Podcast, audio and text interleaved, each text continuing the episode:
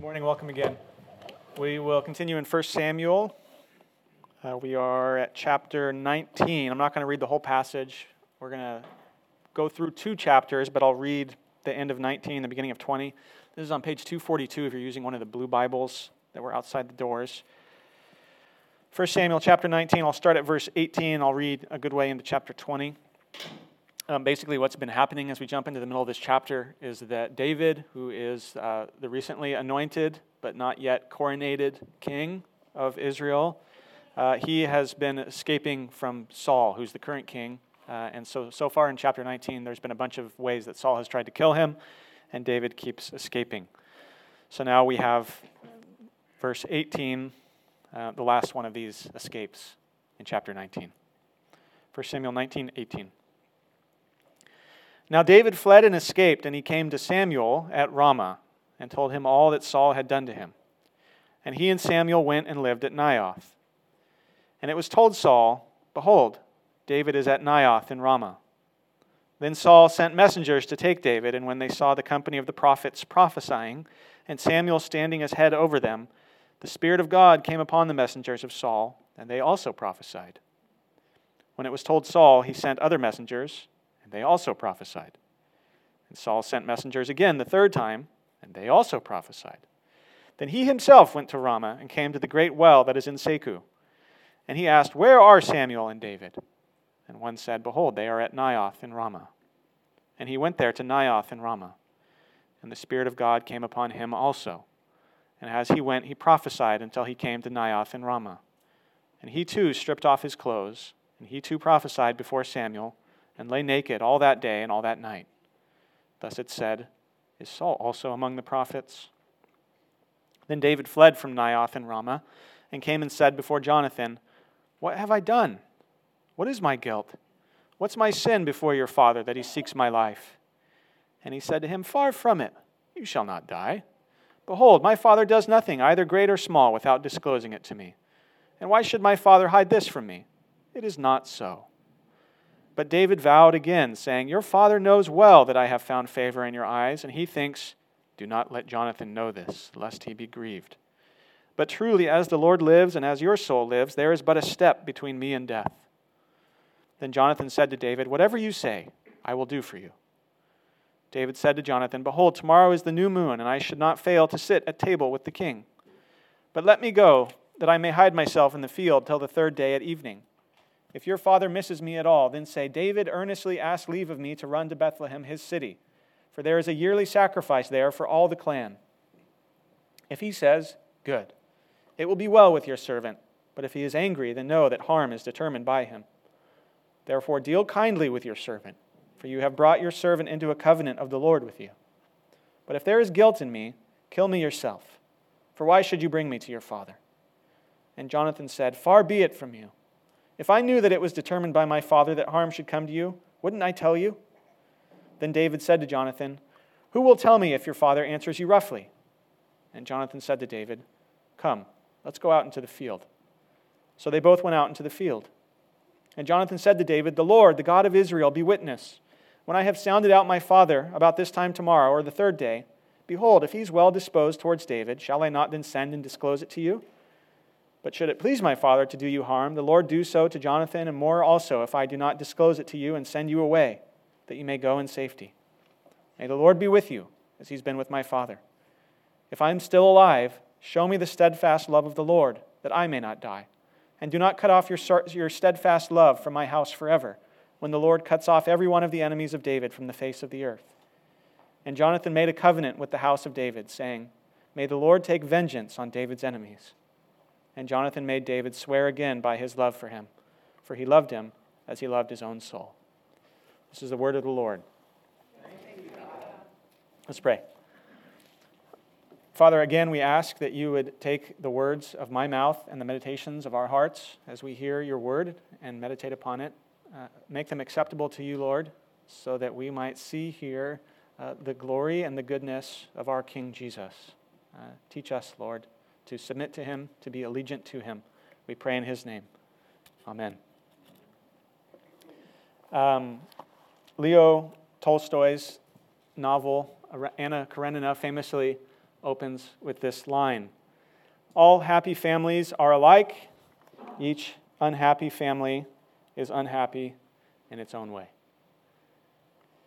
This morning, we are finding ourselves right in the middle of one very unhappy family. A family filled with division and deception, with guilt trips and power struggles, with mental illness and spiritual darkness. One of the things I love about the Bible is the way that it honestly depicts and wrestles with all these kinds of relational griefs, all these kinds of relational breakdowns. Many of us here this morning have experienced these kinds of things in our own families. Some of us are experiencing them right now. Here, the thing that makes Saul's family so unhappy is their division over how to respond to God's chosen king, over how to respond to David. Some of us know this kind of thing directly. Some of us have been openly ridiculed or rejected by our own family members for our allegiance to God's ultimate king, Jesus. Now, sometimes that happens outrightly, sometimes it happens directly, uh, but it often comes in more subtle forms. Uh, maybe somebody in our family says, Well, sure, uh, maybe a little bit of religion is good for you if that's your kind of thing. Uh, maybe it's good for raising nice kids, but don't get too carried away. Uh, don't say anything that is going to make us feel uncomfortable. Don't say anything that we don't want to hear. Uh, and don't actually let your religion cause you to do things like move away, take a lower paying job, go to seminary, get married before you can buy a house or finish college. Jesus really meant it when he said that he did not come to bring peace, but rather a sword. He said that a man's own enemies will be those in his own household.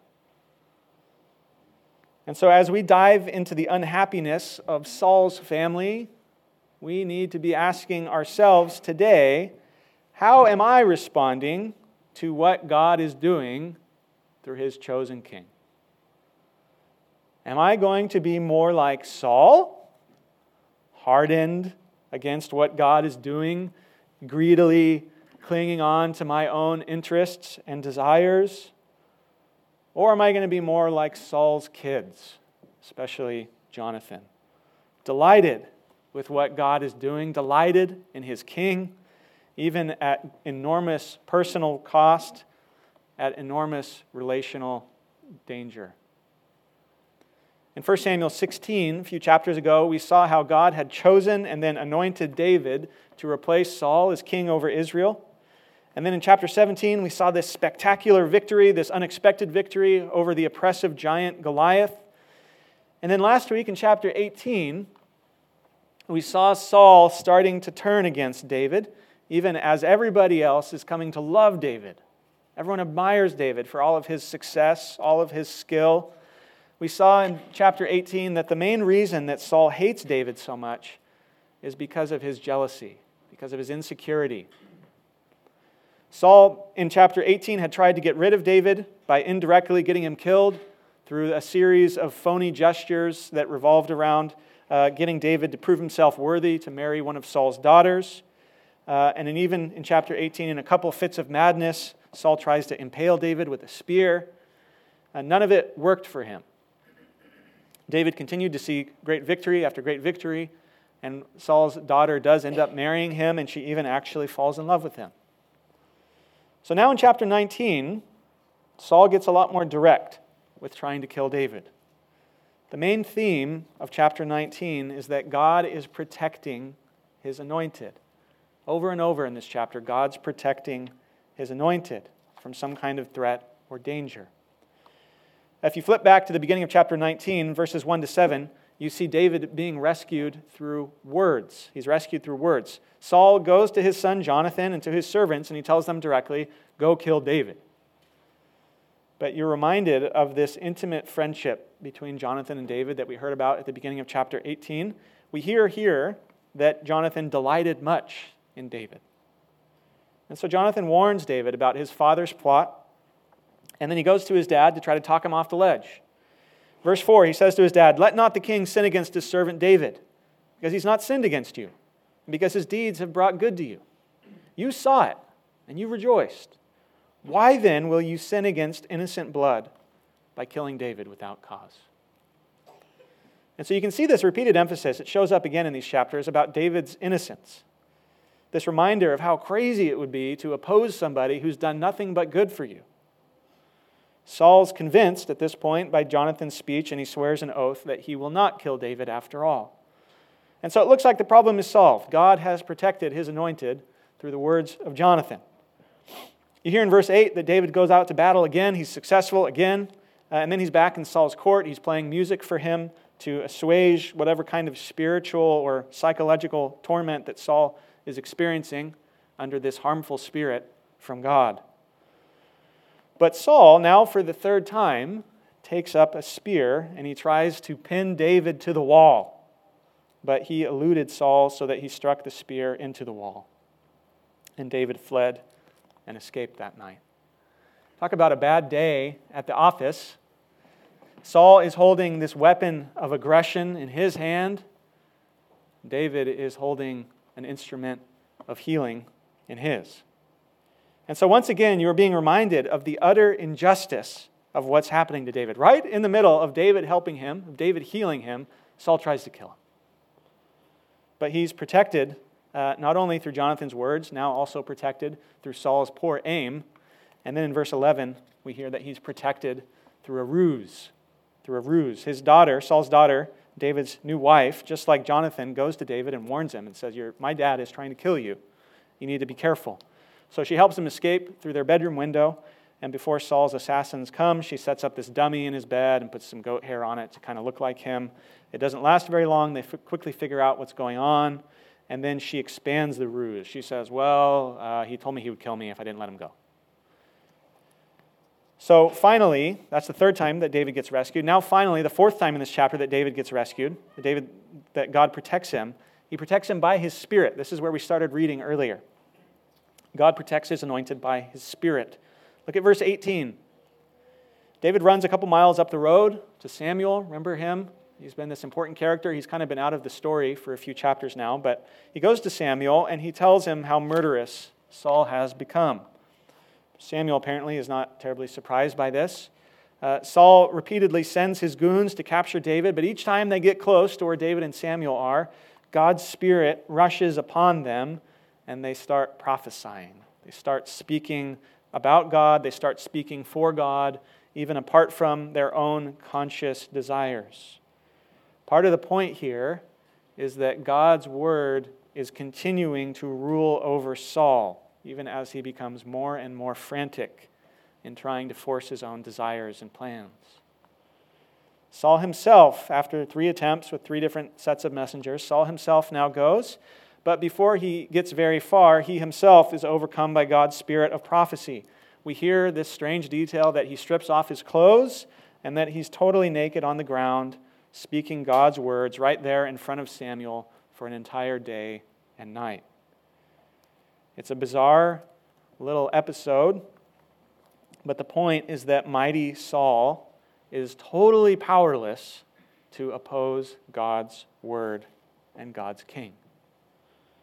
Saul, like all of us here today, contrary to what a lot of us like to pretend, Saul is entirely at God's mercy. At any moment, if God wants to, he can overpower our mental integrity and our physical prowess, no matter how much CrossFit you've done, no matter how much school you've been to. In many ways, this is a really sad scene. It's tragic in a lot of ways. Saul is being humiliated He's raving naked there in the dirt. We're supposed to come away from this thinking how foolish it is, how shameful it is to oppose God's plans, how foolish it is to think that we can go against God. Part of what's going on here, too, is that you are seeing Saul literally being stripped of his kingly office. Remember that little story at the beginning of chapter 18 last week about how Jonathan gladly and willingly took off his royal clothes, his royal emblems, and gave them to David as a sign that he was submitting to David, that David was going to be the new king?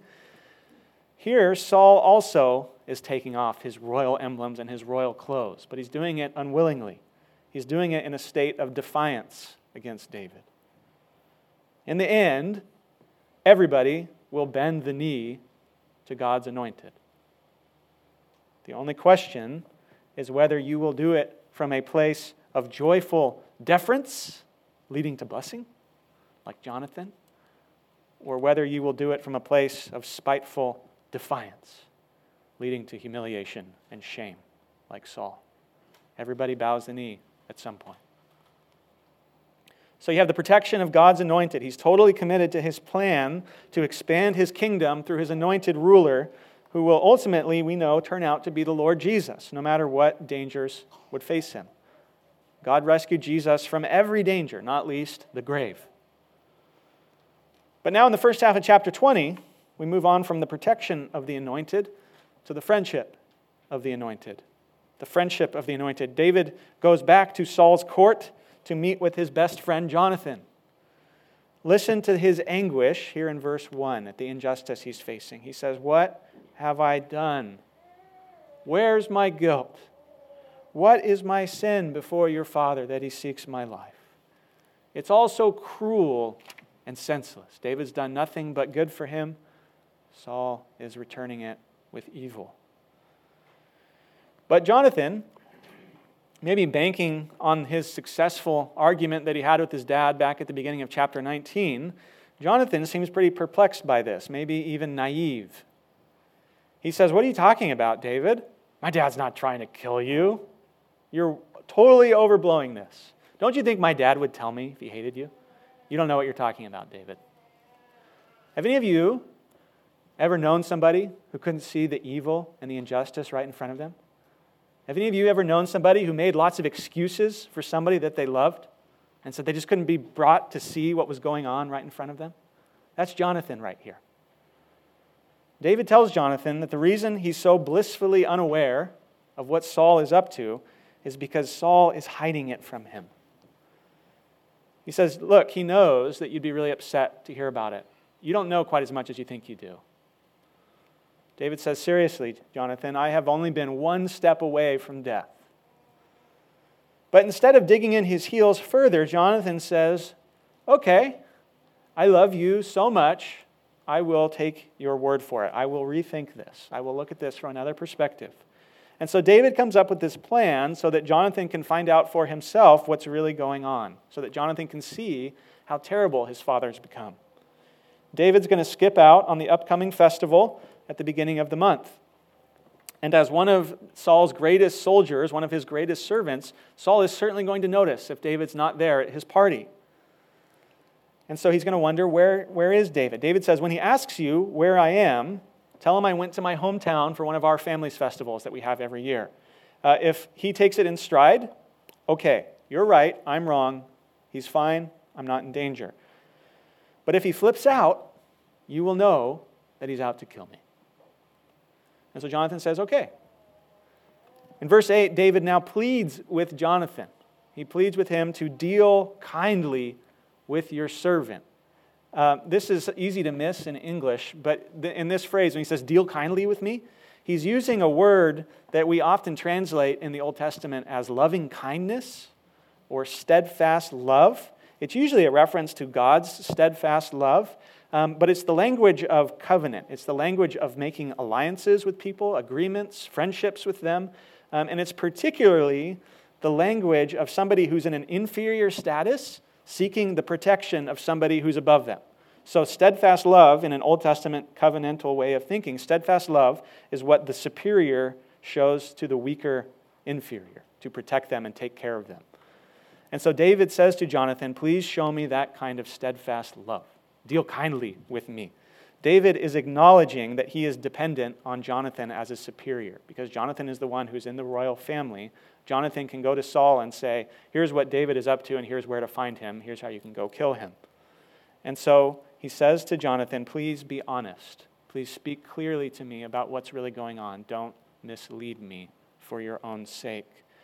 And so Jonathan says, Okay, I'll tell you whatever I find out. I love you.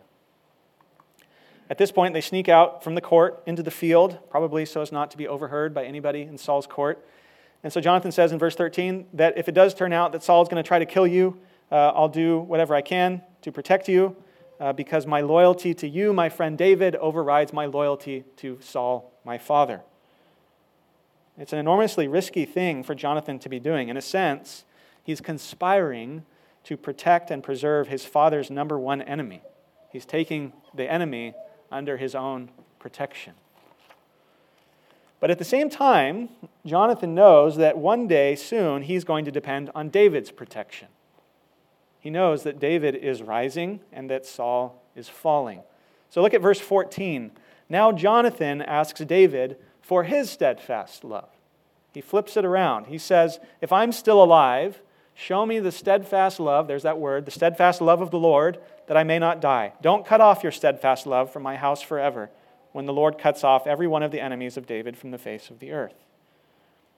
And so you see what's going on here. Jonathan knows uh, where things are going. He can see the writing on the wall. He knows that David's going to take the throne. It's not going to be Saul's for long, and Jonathan admits it's never going to be his.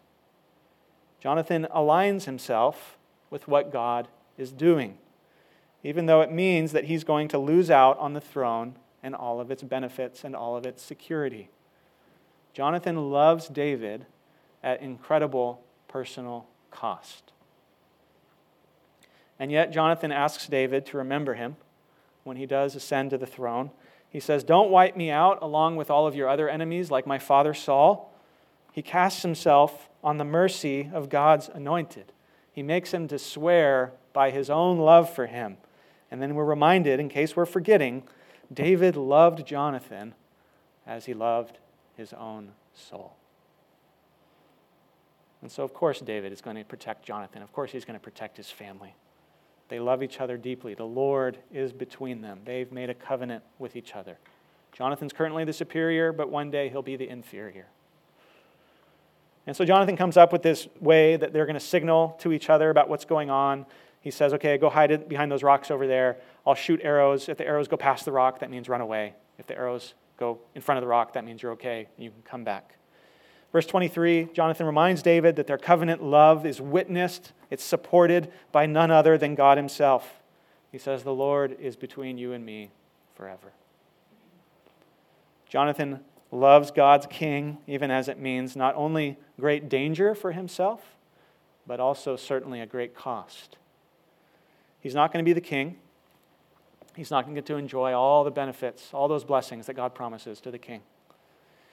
In a lot of ways, it's like what John the Baptist says in John chapter 3. John the Baptist's own disciples come to him and they complain. They say, Hey, John, everyone's going over to Jesus now. Uh, you know, you were really popular for a while. What gives? And John says to his disciples, He says, I'm just the best man. He says, I'm not the groom. It's not about me. My job is to point to him. And that's where he says this line about how he must increase, I must decrease. Is that your attitude toward God's King this morning? Are you joyfully accepting whatever costs and dangers and broken relationships that come with being allegiant to Him? Are you repenting of whatever ways that you like to pretend to be king or queen over your own little realm, over your own life and your own family and your own possessions? Are you actually recognizing instead that only Jesus can be king of everything that you have. Only Jesus can be king of everything you do. God's in Jesus shown us his mercy. Jesus shows us his steadfast love as his inferiors. He protects us, he brings us under his wing for anyone who comes to him in this joyful dependence that we see with Jonathan. So we saw the protection of the anointed, we saw the friendship of the anointed, now, starting in verse 24, you see the exile of the anointed, the exile of the anointed. Um, we've seen how God has protected him. We've seen this great friendship that he has with somebody who's willing to give up so much for him. But we're also seeing that none of that means that things are going to be easy for him. None of that means that things are going to be pleasant for him. He has been anointed in chapter 16. He's inheriting all of these incredible promises that God's made about his kingdom. He's been chosen to rule on God's behalf. We've been told that he's a man after God's own heart. He's seen all these spectacular victories all through the last few chapters. It seems like everything he touches prospers. And so maybe you would expect that things would be pretty easy for him. But so far, it's been pretty horrific. Over and over and over, we've heard David saying what many of us wonder from time to time Why is this happening to me? What did I do wrong? Being anointed, being chosen, being appointed for God's kingdom work, even having this great track record of success in God's kingdom work, none of that means a life of smooth sailing. It does not mean that you will be uh, materially comfortable. It does not mean that you will have good health. It does not mean that you will find it really easy to fight against your sin. It does not mean that your marriage will be really pleasant or that your kids will really follow the Lord their entire lives. All through both of these chapters, chapters 19 and 20, we keep hearing about David hiding and fleeing and escaping. I mean, think of um, what the Psalms would be like if David had not been exiled. David says, Well, God, it's Passover again. My life is so wonderful and great. Uh, I guess I'm supposed to think about you. Thanks a lot. No, I mean, think about the Psalms. Think how they're full of, of these expressions of anger and fear. Uh, these expressions of somebody who's in great danger, somebody who's deeply depressed, deeply sad over everything that's happening to them. What would they be like if David hadn't gone through all of this? What would our devotional and spiritual lives be like if God didn't bring us out into the wilderness like he brings David here? Just because God's called you into his work doesn't mean there's not a lonely exile in front of you. David's sent off into the wilderness. That's what the rest of 1 Samuel describes. Jonathan goes back into town. They have this party. Saul initially isn't too worried about it. But on the second day of the festival, he gets suspicious when Jonathan slips in this story about David going to his hometown, he totally loses it. In verse 30, uh, you have a pretty sanitized translation of what's really a very foul outburst from Saul. I'm not going to give you a better translation because there's a congregational meeting after this, and I don't want the parents to be mad at me, but you can figure it out. Saul says, You son of a perverse, rebellious woman, don't I know that you have chosen the son of Jesse to your own shame and to the shame of your mother's nakedness? As long as the son of Jesse lives on the earth, neither you nor your kingdom shall be established. He's saying the same kind of thing that so many uh, professing Christian parents say to their own young Christian children when they start getting a little overboard with their faith. Uh, start uh, saying, hey, I think I want to go to the missions field. Uh, hey, I think I want to actually take this kind of job. I think I want to marry this kind of person. Whoa, whoa, whoa. Slow down. You're ruining everything we've worked for. What are you doing here? Saul says, What are you thinking? He says, You're giving up everything that I've tried to give you, everything that's going to be yours. It's all going to be gone because of this crazy commitment to a nobody, a nobody who's somehow on track to take it all away from us. He says, You should be ashamed of yourself. What are you thinking? And so Jonathan tries, like before, to convince his dad that David is innocent. He says, Well, it worked last time, I'll try again. Uh, but this time, Saul takes the spear, the same spear he tried to kill David with, and he takes it and he tries to kill his own son. And then you get this uh, wonderful verse 33, this massive understatement. Uh, Saul hurled his spear at Jonathan to strike him, so Jonathan knew that his father was determined to put David to death. He says, Oh, okay. Now I get it. now he knows that Saul really is out to get David. Uh, and we hear in verse 34 that he's enraged by it, he's horrified by it. It says that he was grieved for David because his father had disgraced him. And so, just like our own allegiance to Jesus, Jesus, Jonathan's allegiance to David means that he's now getting the same kinds of suffering, the same kinds of rejection that David faced. Remember what Jesus said a few hours before all his disciples were going to abandon him as he was arrested and crucified? Jesus says this in John 15 If the world hates you, know that it hated me before it hated you. Jonathan goes to Saul and tries to do a bit of PR for David. He says, Well, maybe he's just kind of got it this wrong a little bit. Sometimes Jesus doesn't need PR. Sometimes the world just hates Jesus. And that means sometimes they'll hate us. Jonathan now goes back out to the field. He shoots his arrows so that David knows what to do. He knows that Saul, yes, really is trying to kill you. And so David knows he has to run. Literally, he has to run for his life. Some Messiah. Verse 41 Jonathan sends this helper boy away. He approaches David. David bows before him in deference and respect. But then they embrace, they weep, and they kiss in this abysmal grief over what it's going to mean for their friendship. You hear at the end of verse 42 that David wept the most. David wept the most. He's so lonely, he's so vulnerable, his future seems so uncertain. His exile, of course, points us forward to Jesus' own isolation before he went to the cross, his own isolation at the cross. There, Jesus was totally alone. Not because he left his friends, because they left him. They abandoned him. And yet, the whole reason that he went into the ultimate exile of the cross was because he loved his friends like he loved his own soul. Because he loved you. He died for you. He suffered the exile that you and I deserve so that we could come home to the Father, so that we could have a home. And so, following Jesus today will mean great cost great danger, perhaps even great isolation. Jesus said, A servant is not above his master. But like David, Jesus is our champion, Jesus is our victor, Jesus is our king. He's God's king. And so, how are we going to respond to him today?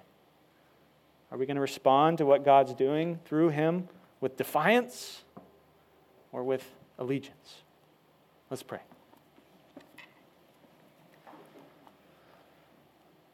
Father, thank you for your steadfast love that you have shown us in Jesus. Thank you for your covenant mercy, your commitment to protect the weak and the vulnerable. We are so battered by our sin and our suffering. Thank you for your mercy, for your heart of love towards us, even when we had been living against you, even as we continue to defy you and ignore you. Help us to see in Jesus uh, the heart that you have for us, Father, as your adopted children.